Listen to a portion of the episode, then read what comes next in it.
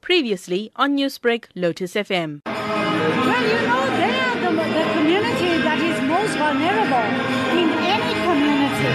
And um, regularly, you will realize that it's easier for people to pick on the LGBT group, and yet the issues are common that ordinary women also face, and ordinary, even amongst the race groups, the issues that people face. But unfortunately, this community is picked up uh, very easily, picked out very easily for a variety of reasons.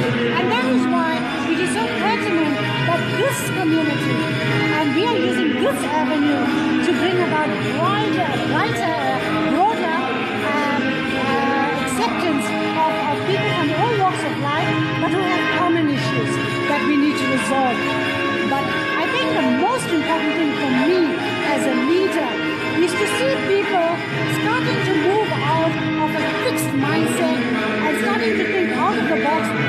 Starting to to develop a growth mindset about how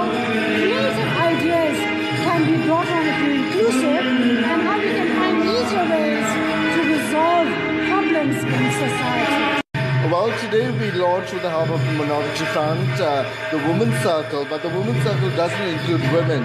It also uh, includes uh, lesbians, gays, and transgender uh, women. This is a support group for women and transgender who are having problems in the community.